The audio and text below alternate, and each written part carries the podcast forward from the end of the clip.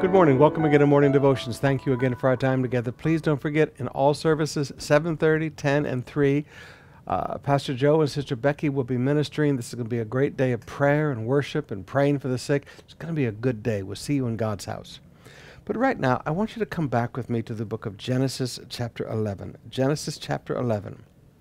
Now, beginning with verse uh, 31, Terah is the father of Abraham, whom I believe first had the call. I believe Terah could have been Abraham in history. But something happened.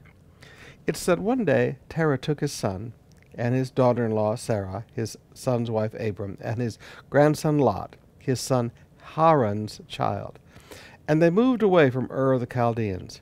He was headed for the land of Canaan. Did you hear that? He was headed for the promised land.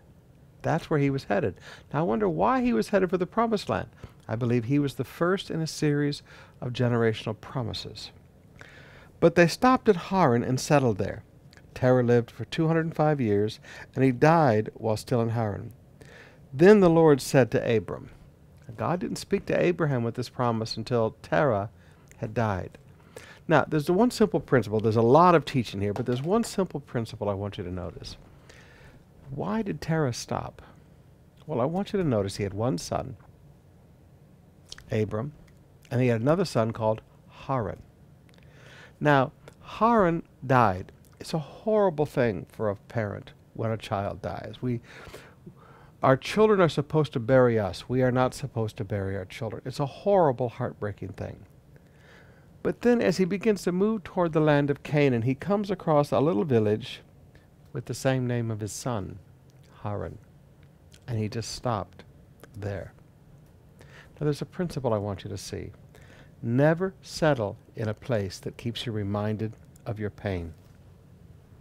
Never settle in a place that reminds you of your pain.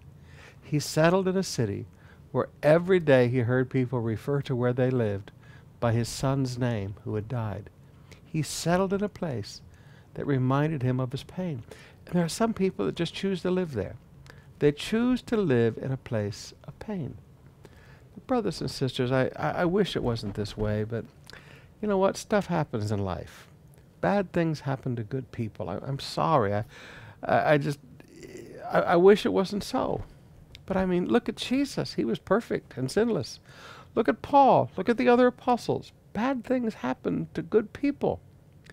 Now, either you choose to settle in a place that always reminds you every day of your pain, or you choose to move on.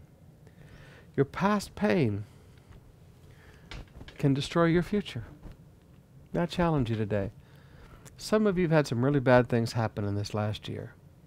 2019 was a year you don't ever want to think about again.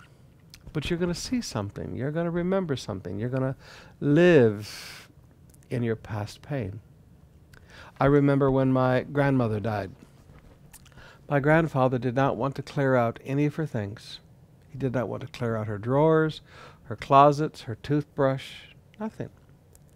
So finally, one day I sat down with Grandpa and I said, Grandpa, every day you look at this, you remember that she's dead. You remember that she's gone. Grandpa, life is for the living. Move on. Some of you, you've lost a husband, you've lost a wife, you've lost a child. I want to challenge you in 2020. Life is for the living. Move on. Don't park in the place of your pain.